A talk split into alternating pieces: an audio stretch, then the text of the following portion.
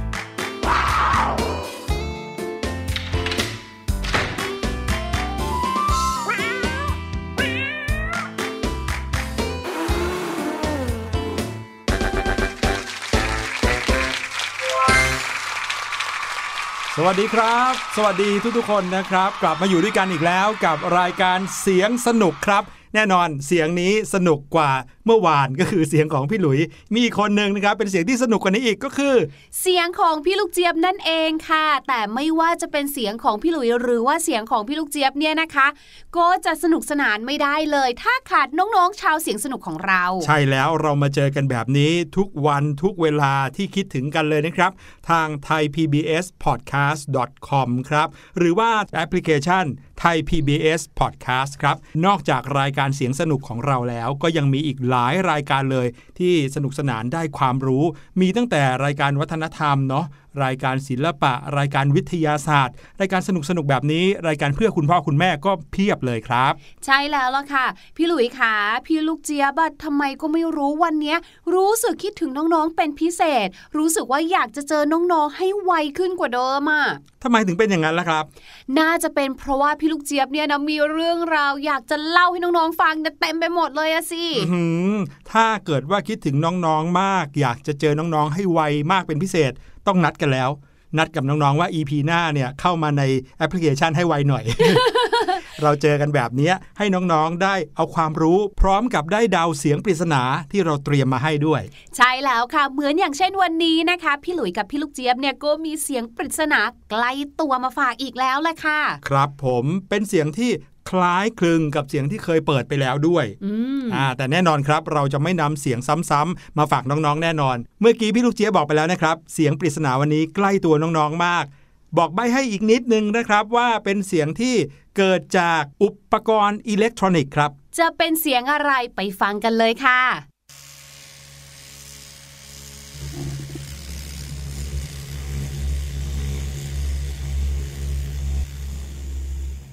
ถ้าเกิดว่าใครจำได้นะครับ เราเคยเปิดเสียงเครื่องตัดผมหรือว่าแบตเตอรี่ยนให้น้องๆฟังเสียงมันจะอื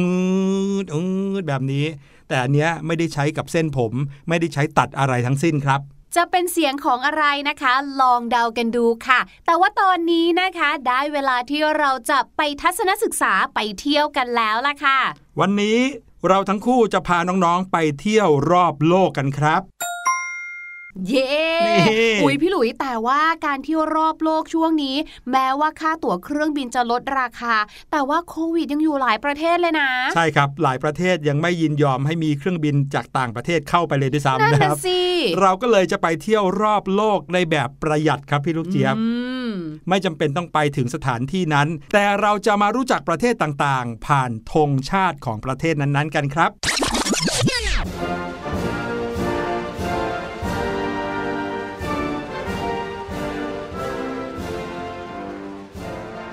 เจี๊ยบเชื่อว่าทุกคนต้องรู้จักธงชาติแน่ ๆเลย แถมนะคะอย่างพี่ลูกเจี๊ยบสมัยเด็กๆนะพี่หลุยเป็นหนึ่งคนที่แบบ อยากที่จะเป็นคนไปยืนหน้าเสาธงทำไมครับแล้วก็ได้รับเกียรติในการเขาเรียกว่า ชักธงธงชาติอืมเพราะรู้สึกว่าจะต้องเป็นเด็กที่เรียบร้อยเท่านั้นที่นี่คุณครูคัดเลือกอะไปข้างหน้าตรงนั้นนะพี่หลุยไปอแต่ยู่ไม่หน้าเคยธงเลยชาติบ่อยมากเลยครับ ไปชักธงเหรอคะ ไปถูกตีหน้าธงชาติ มาสายละสิหน้าเสาธงเพราะฉะนั้นเนี่ยพี่หลุยรวมไปถึงน้องๆเนี่ยจะต้องจำขึ้นใจอยู่แล้วแหละว่า ถ้าเราพูดถึงธงชาติเนี่ยนะคะ ซึ่งเป็นสัญลักษณ์ของประเทศต่างๆเนี่ยนะก็จะเห็นภาพเป็นธงชาติลักษณะสี่เหลี่ยมผืนผ้าเนาะใช่แล้ว แล้วก็อาจจะมีสีสันที่ต่างกัน หรือแม้กระทั่งมีรูป หรือว่าลวดลายที่ต่างกัน ใช่ พี่หลุยเนี่ยชอบดูภาพของธงชาติประเทศต่างๆ มากเลยนะ สวยงามและนอกจากนั้นอย่างที่พี่ลูกเจี๊ยบบอกครับ มีความหมายซ่อนอยู่ในธงเหล่านั้น มากมายเต็มไปหมดเลยค่ะธงชาติถือเป็นสิ่งหนึ่งนะครับ ที่น้องๆน่าจะรู้จักเป็นอย่างแรกเลย ตั้งแต่เข้าโรงเรียน เด็กๆ จะรู้จักธงชาติไทยใช่ไหมครับ เรารู้กันอยู่แล้วว่าธงชาติไทยเนี่ยมีทั้งหมด 3 สี เป็นแถบทั้งหมด 5 แถบ สีแดง สีขาว สีน้ำเงิน แล้วก็สีขาวแล้วก็สีแดงเรียงลงมา หลายคนก็คงจะรู้ความหมายของแถบสีเหล่านั้นแล้วด้วยนะครับ ดังนั้นธงชาติก็คือธงที่แสดงถึงสัญลักษณ์ของประเทศ แล้วก็ดินแดนต่างๆนะครับ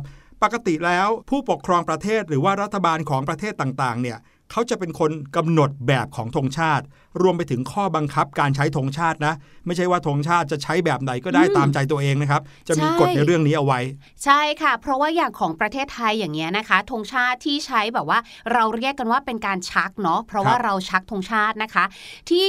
ชักตามสถานที่ต่างๆเนี่ยทั้งของเอกชนหรือว่าของรัฐเนี่ยเช่นโรงเรียนเอ่ยศาลาว่าการเมืองเอ่ยเนี่ยแต่ในบางประเทศเนี่ยเขาก็มีข้อกำหนดการใช้ธงชาตินะคะครับว่าจะชักอยู่บนอาคารอื่น ๆ ที่ไม่ใช่อาคารทางทหารได้ในวันที่เขากำหนดให้ชักธงบางวันเท่านั้นเองอืมเห็นไหมวิธีการใช้ธงก็ไม่เหมือนกันนะครับอืม ตามหลักสากลแล้วเนี่ยเขานิยมแบ่งลักษณะการใช้ธงชาติออกเป็น 3 ประเภทครับ โอ้เหรอ ครับไม่ใช่ว่าเราเห็นธงชาติไทยอะพี่หลุยยกตัวอย่างธงชาติไทยก็ได้ค่ะนะครับ เราจะรู้ดีว่าธงชาติไทยของเราเนี่ยอย่างที่บอกเมื่อกี้มี 3 สีอืมมีแถม 5 แถบ แต่เชื่อไหมครับว่ามีธงชาติไทยลักษณะอื่นแบบอื่นด้วยนะเฮ้ยอืม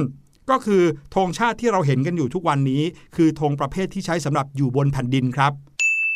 แต่ยังมีธงชาติประเภทที่ใช้เฉพาะภาคพื้นทะเล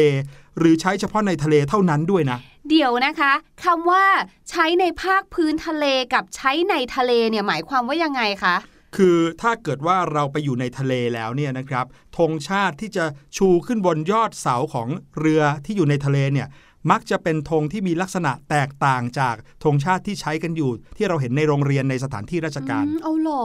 อืมหลายประเทศเลยนะครับ ที่เขากำหนดให้มีธงชาติแบบพิเศษสำหรับที่ใช้ในทะเลที่เรียกว่าธงเดินเรือธงนี้นะครับก็แบ่งเป็น 3 ชนิดนะครับ อย่างในไทยเรานะครับมีธงที่ใช้ในทะเลอยู่ชนิดหนึ่งที่ชื่อว่าธงราชนาวีไทยครับโอ้ถ้าพูดถึงราชนาวีเนี่ยเราก็นึกถึงกองทัพเรือเลยเนาะ ธงราชนาวีไทยเนี่ยคือธงที่มีลักษณะที่คล้ายกับธงชาติไทยนะ ก็คือมีแถบ 5 แถบมี 3 สีเหมือนกันกับธงชาติไทยที่เรารู้จัก แต่ว่าตรงกลางของผืนธงเนี่ยจะมีวงกลมสีแดง และตรงกลางของวงกลมสีแดงนั้น จะมีรูปช้างเผือกปรากฏอยู่อืมนี่คือธงชาติไทยที่ใช้ในทางทะเลหรือที่เรียกว่าธงราชนาวีไทย ซึ่งประเทศไทยของเราเนี่ยนะคะก็มีธงราชนาวีมาตั้งแต่ไหนแต่ไรแล้วล่ะค่ะธงราชนาวีธงแรกที่มีขึ้นในประเทศไทยนะคะ ก็คือธงสีแดง แล้วก็ใช้เป็นเครื่องหมายของธงราชนาวีตลอดมาจนถึงสมัยกรุงรัตนโกสินทร์ช่วงประมาณพุทธศักราช 2325 ค่ะ พระบาทสมเด็จพระพุทธยอดฟ้าจุฬาโลกมหาราช หรือรัชกาลที่หนึ่งนะคะ ก็ทรงมีพระราชดำริว่าบรรดาเรือหลวงกับเรือราดเนี่ยควรมีเครื่องหมายสำคัญให้เห็นแตกต่างกัน สาเหตุที่จะต้องมีสัญญลักษณ์ที่แตกต่างกันเนี่ยนะคะ เพื่อจะได้สังเกตเห็นได้ง่ายค่ะว่าลำไหนเป็นเรือหลวงลำไหนเป็นเรือราดนั่นเอง ก็เลยมีพระบรมราชองค์การโปรดเกล้าโปรดกระหม่อม สั่งให้เรือหลวงทั้งหมดเนี่ยนะคะทำรูปจักสีขาวไว้ตรงกลางพื้นสีแดง เป็นธงราชนาวีค่ะ ซึ่งใช้เป็นธงประจำเรือหลวงนั่นเอง ส่วนเรือราดนั้นก็ยังคงใช้ธงพื้นสีแดงเรื่อยมาครับ แล้วก็ค่อยๆ มีการปรับ เปลี่ยนกันมาเรื่อยๆ จนกระทั่งมาถึงธงราชนาวีไทยในปัจจุบันนี้ เรือหลวงก็คือเรือของทางราชการ แต่เรือราดก็คือเรือเอกชนของคนทั่วไปครับ อันนี้เฉพาะเรื่องของธงราชนาวีไทยนะครับ แต่เกร็ดความรู้เกี่ยวกับธงยังมีอีกมากมายเลย เมื่อตอนต้นรายการพี่ลูกเจี๊ยบบอกว่า มีธงบางประเภทที่ไม่ได้เป็นรูปสี่เหลี่ยมผืนผ้าเหมือนกัน ถูกต้องแล้วค่ะ น้องๆรู้หรือไม่คะว่าธงประจำชาติของเนปาลนั้นเนี่ยนะคะ เป็นประเทศเดียวในโลกเลยนะ ที่ไม่ได้มีสีด้านค่ะ เพราะว่ามันไม่ได้เป็นรูปทรงสี่เหลี่ยมเหมือนกับธงชาติของประเทศอื่นๆ นั่นเองค่ะ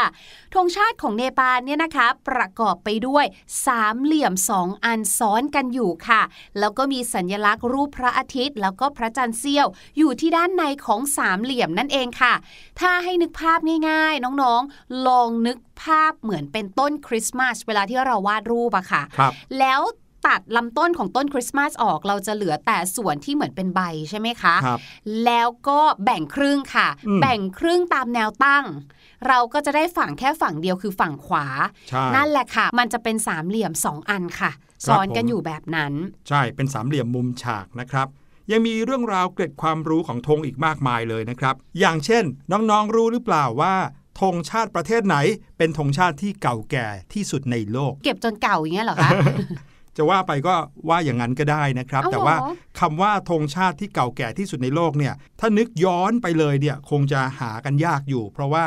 มนุษย์เริ่มใช้ธงกันมาตั้งแต่ยุคสมัยโบราณที่ยังไม่มีรัฐไม่มีประเทศด้วยซ้ำนะครับ แต่ถ้าธงชาติที่เก่าแก่ที่สุดในโลก หมายถึงที่ถูกสถาปนาเป็นธงชาติ แล้วยังคงใช้ในรูปแบบนี้มาจนถึงปัจจุบันเลยเนี่ยนะครับ ก็คือธงชาติของประเทศสกอตแลนด์ครับอืมยังเป็นธงที่มีการใช้อยู่ในปัจจุบัน ซึ่งเชื่อไหมครับว่าจุดเริ่มต้นของการใช้ธงชาติสกอตแลนด์เนี่ยสามารถนับย้อนไปได้ถึงช่วงคริสตศตวรรษที่ 9 หรือปีคริสตศักราชที่ 900 กว่าๆเลยล่ะครับ เมื่อตะกี้นี้เนาะที่พี่ลูกเจี๊ยบพูดไปบอกว่าเนี่ยถ้าเราพูดถึงคำว่าธงชาติหรือว่า flag เนี่ยนะคะ เราก็จะนึกถึงธงหรือว่าผ้าที่มีลักษณะเป็นรูปทรงสี่เหลี่ยมผืนผ้า หรือว่ามีลักษณะที่เป็นด้านสี่ด้านใช่ไหมคะใช่แต่เนปาลเนี่ยไม่ใช่เป็นสามเหลี่ยม แต่ค่ะ แม้ว่าธงชาติจะมีสีด้านเนี่ยนะคะ มีอยู่สองประเทศค่ะ ที่ไม่ได้เป็นสี่เหลี่ยมผืนผ้า แต่ว่าเป็นสี่เหลี่ยมจัตุรัสค่ะ นั่นก็คือสวิตเซอร์แลนด์ที่เขาจะมีสีแดงแล้วก็กากบาทสีขาวด้านในนะคะ หลายๆ คนเนี่ยมักจะชอบไปสับสนกับสัญลักษณ์ของกาชาติค่ะ ส่วนอีกประเทศหนึ่งนะคะ ก็คือธงของนครรัฐวาติกันค่ะ ที่เป็นสี่เหลี่ยมจัตุรัสนะคะ ลักษณะของเขาเนี่ยก็คือจะมีสีเหลืองกับขาวอย่างละครึ่งเลยค่ะ ครึ่งด้านซ้ายเป็นสีเหลือง ครึ่งด้านขวาเป็นสีขาวค่ะ แล้วก็มีรูปกุญแจแห่งนักบุญเปโตรสีเงินและสีทองไขว้กันอยู่นะคะ ภายใต้มงกุฎแห่งพระสันตะปาปาค่ะ ใช่ครับที่นครรัฐวาติกันเนี่ย ถือเป็นรัฐเล็กๆนะครับที่อยู่ในกรุงโรมประเทศอิตาลี ดังนั้นเนี่ยในโลกนี้ก็เลยมีเพียงแค่นครรัฐวาติกันนี้เท่านั้น ซึ่งเป็นรัฐที่ซ้อนอยู่ในประเทศอีกทีหนึ่งอย่างที่พี่หลุยพูดเลยก็คือเหมือนแบบสัญลักษณ์แต่ละอย่างที่เขาเอาไปไว้บนธงเนี่ยมันมีความหมายนะ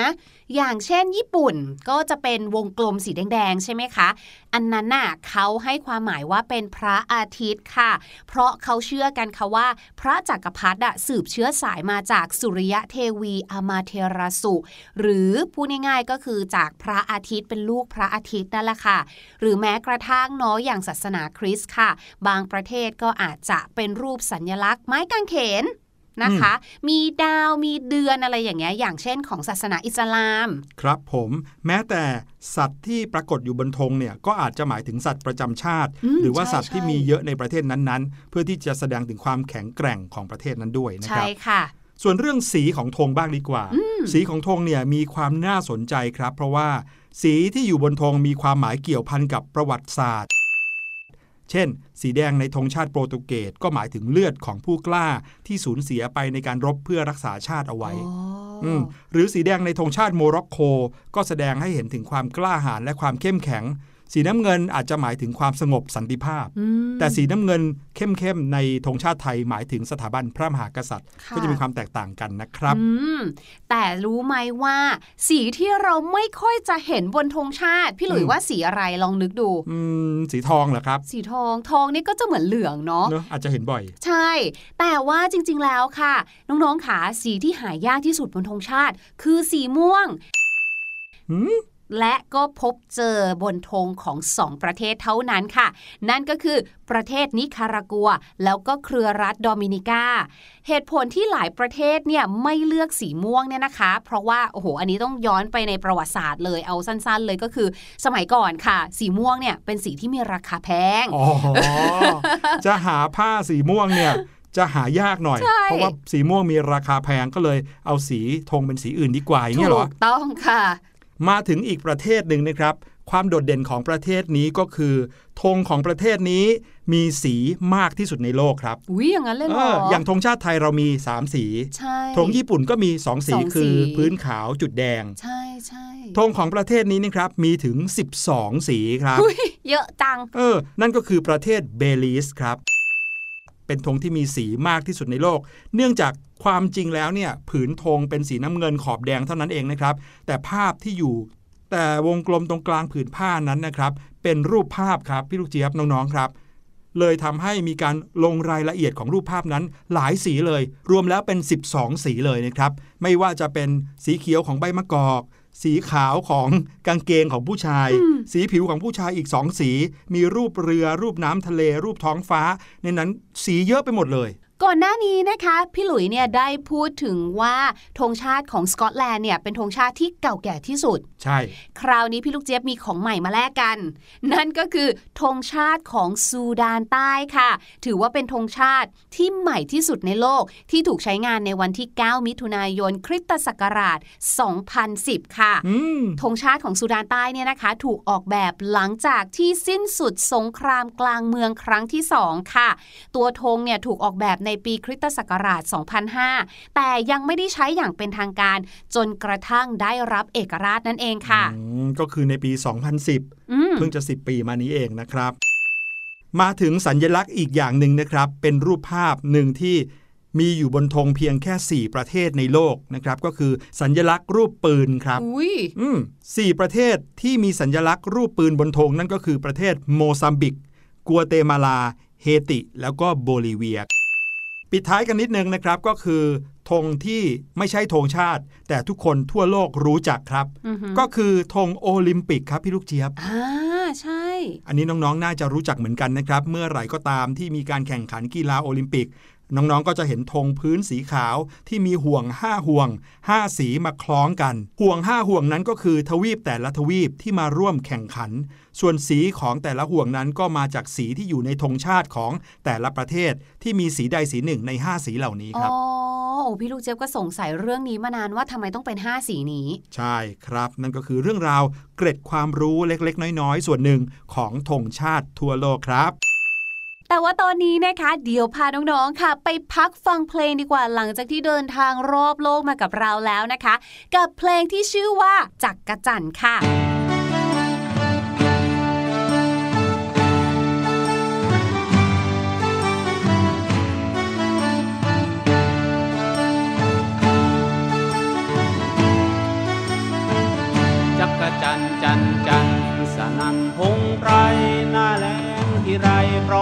กันร้องเพลงจักรจันจันจันร่วมกันบรรเลงพอร้องจบเพลงก็ถอดเสื้อคลุมจักรจันจันจันสนันพงไพรหน้าแลงที่ไรพร้อมใจกันร้องเพลงจักจันจันจันร่วมกันบรรเลงพอร้องจบเพลงก็ถอดเสื้อคลุม ยนเสื้อเก่า เราจะมีเสื้อใหม่ ฉลองกันใหญ่ ดีใจจักรจันจันจัน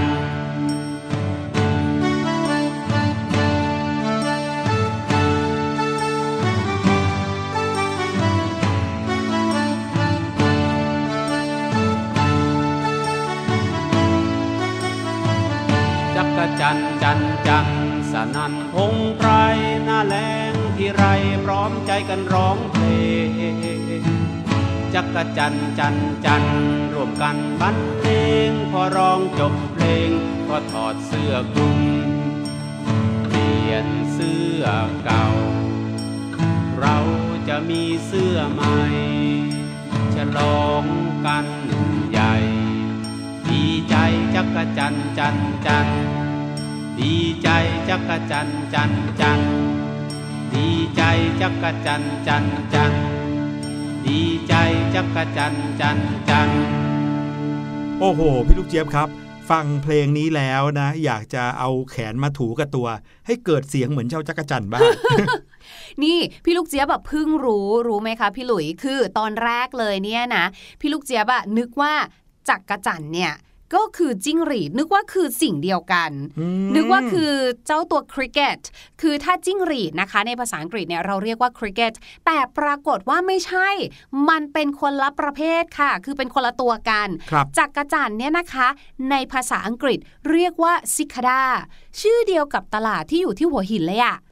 อืมตลาดซิคาดาก็ถูกคือต้องตลาดจักรจันทร์ใช่แล้วค่ะ เออทำให้พี่ลูกเจี๊ยบรู้ว่า เออแมลงบนโลกนี้เนี่ยนอกจากมีเยอะแล้วเนี่ย บางตัวเราก็ไม่รู้จักชื่อเนาะอืมทำให้สงสัยเลยว่า เอ๊ะ ที่เราได้ยินเสียงอยู่บ่อยๆ เวลาที่ฝนตกหรืออะไรอย่างเงี้ยครับสิ่งที่เราได้ยินคือตัวไหนกันแน่เนี่ยอืมเมื่อก่อนนี้มีเพลงครับพี่ลูกหรือเจี๊อะไรยบ เพลงที่ร้องแล้วเกี่ยวข้องกับชื่อของแมลง ใช่หมาอืมวันนี้ค่ะ พี่ลูกเจี๊ยบก็เลยอยากจะชวนน้องๆค่ะ ออกไปจับแมลงมาดูกันค่ะ แล้วก็มาเรียนรู้แมลงเป็นภาษาอังกฤษกัน เริ่มที่ตัวง่ายๆ ใกล้ตัวนะคะ นั่งอยู่เฉยๆก็มาไม่ต้องไปจับเลยค่ะอืมนั่นก็คือยุงนั่นเอง โอ้โหเนี่ยมาก็ใกล้มาใกล้ๆเลยเนี่ยใช่ไหมคะ ยุงนะคะในภาษาอังกฤษเนี่ยเราเรียกว่า mosquito คราวนี้ค่ะ หลาย ๆ ทีเนี่ยเราก็อาจจะต้องมีการป้องกันยุงกันนิดนึงเนาะครับเราก็อาจจะมีมุ้งมุ้งที่เราบอกว่าไว้คลุมที่นอนของเราอืมเพื่อป้องกันยุงนะคะครับในภาษาอังกฤษเนี่ยเราก็เรียกว่า mosquito net นั่นเองค่ะ ง่าย ๆ อย่างนี้เลยเหรอฮะถ้าอย่างนี้เลยค่ะ เอาคำว่า mosquito มาเว้นวรรคแล้วก็ net net mosquito net คราวนี้ค่ะออกจากบ้านกันมาหน่อยนึงดีกว่าค่ะ ถ้าเกิดว่าใครมีสวนนะคะ หรือบางทีเดี๋ยวนี้เนี่ยไม่ต้องสวนก็เจอค่ะ บางทีพี่ลูกเจี๊ยบขับรถอยู่ก็เจอเจ้าตัวนี้เหมือนกัน ผีเสื้ออืมผีเสื้อนะคะ หรือว่า butterfly butterfly อีกหนึ่งแมลงของเรานะคะที่เป็นแมลงที่รบกวนเราเหลือเกินก็คือแมลงวันค่ะครับแมลงวันในภาษาอังกฤษทุกคนรู้อยู่แล้วก็คือคำว่า fly แต่รู้ไหมคะว่าเขามีชื่อเต็มด้วยนะเอ้าเหรอ ชื่อเต็มของเขาคือ horse fly จริงปะเนี่ย ใช่ งงมากเลยว่าใครเป็นคนคิดทำไมมีทั้งม้าและแมลงวัน อยู่ในนั้น หรือถ้ารวมกันแบบเหมือนเป็นม้าบินได้อ้าวครับไม่ใช่เพกาซัสหรอ เออ horse ทำไม fly ทำไมถึงเป็นแมลงวันนะคะ H O R S E horse นะคะ F L Y fly horse fly นะคะ มาถึงตัวด้วงค่ะ หรือว่าเป็นแมลงปีกแข็งนะคะครับเราก็จะเรียกคำว่า beetle beetle B double E T L E beetle นะคะ แต่ว่าถ้าเกิดว่าเป็นเจ้าตัว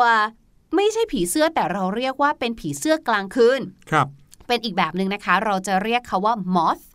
M O T H moth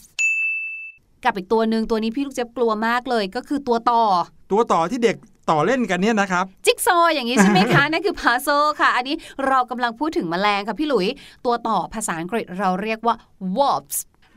W A S P wasp ทำไมอ่านยากจังเลย แล้วถ้าเกิดว่าตัวต่อหลายตัวล่ะครับ wasps wasps น่ากลัวมากเลยอย่าได้เจอเลยนะคะ เพราะถ้าต้องบอกฝรั่งแล้วเนี่ย พูดผิดพูดถูกเลยอืมส่วนพึ่งนะคะเมื่อกี้ที่เราพูดไปก็จะคุ้นเคยกันอยู่แล้วคือคำว่า bee นั่นเอง และตัวสุดท้ายที่จะนำมาฝากกันนะคะ ก็คือแมลงสาบค่ะ อืม ภาษาอังกฤษคือคำว่า Peter เออใช่ไหมใช่ที่ไหมบ้านก็เรียก Peter Peter อยากจะเดี๋ยวครั้งหน้านะ จะไปหาข้อมูลมาให้ ว่าทำไมหลายคนแม้กระทั่งตัวเรา ซึ่งเราก็จำไม่ได้ด้วยว่ามีที่มาที่ไปยังไงทำไมเราถึงเรียกแมลงสาบว่าปีเตอร์ แต่ไม่ใช่นะคแต่รับน้ไม่องใช่ๆเดี๋ยวจะเข้าใจผิดนะครับแมลงสาบภาษาอังกฤษของเขาก็มีชื่อของเขาอยู่ ไม่ใช่ปีเตอร์แปลว่าแมลงสาบนะโอ้นั่นก็คือคำว่า cockroach นั่นเองค่ะ C O C K R O A C H cockroach วันนี้รู้จักแมลงหลากหลายจริง ๆ เลยนะครับ ขอบคุณพี่ลูกเจี๊ยบมาก ๆ เลยนะครับ เอาละได้เวลามาเฉลยเสียงปริศนากันแล้วละครับ เป็นอุปกรณ์อิเล็กทรอนิกส์ชนิดหนึ่งนะครับ ที่เราบอกว่าคล้ายกับอุปกรณ์ตัดผมเลย ไปฟังเสียงสิ่งนั้นกันอีกครั้งหนึ่งครับ เป็นอุปกรณ์ที่เราใช้กับปากของเรา นั่นก็คือแปรงสีฟันไฟฟ้านั่นเองครับ เอาละครับวันนี้รายการเสียงสนุกหมดเวลาแล้ว พบกันได้ใหม่ EP หน้าอย่าลืมติดตามกันทาง thaipbspodcast.com วันนี้ลาไปก่อน สวัสดีครับ สวัสดีค่ะ สบัดจินตนาการ สนุกกับเสียงเสริมสร้างความรู้ในรายการ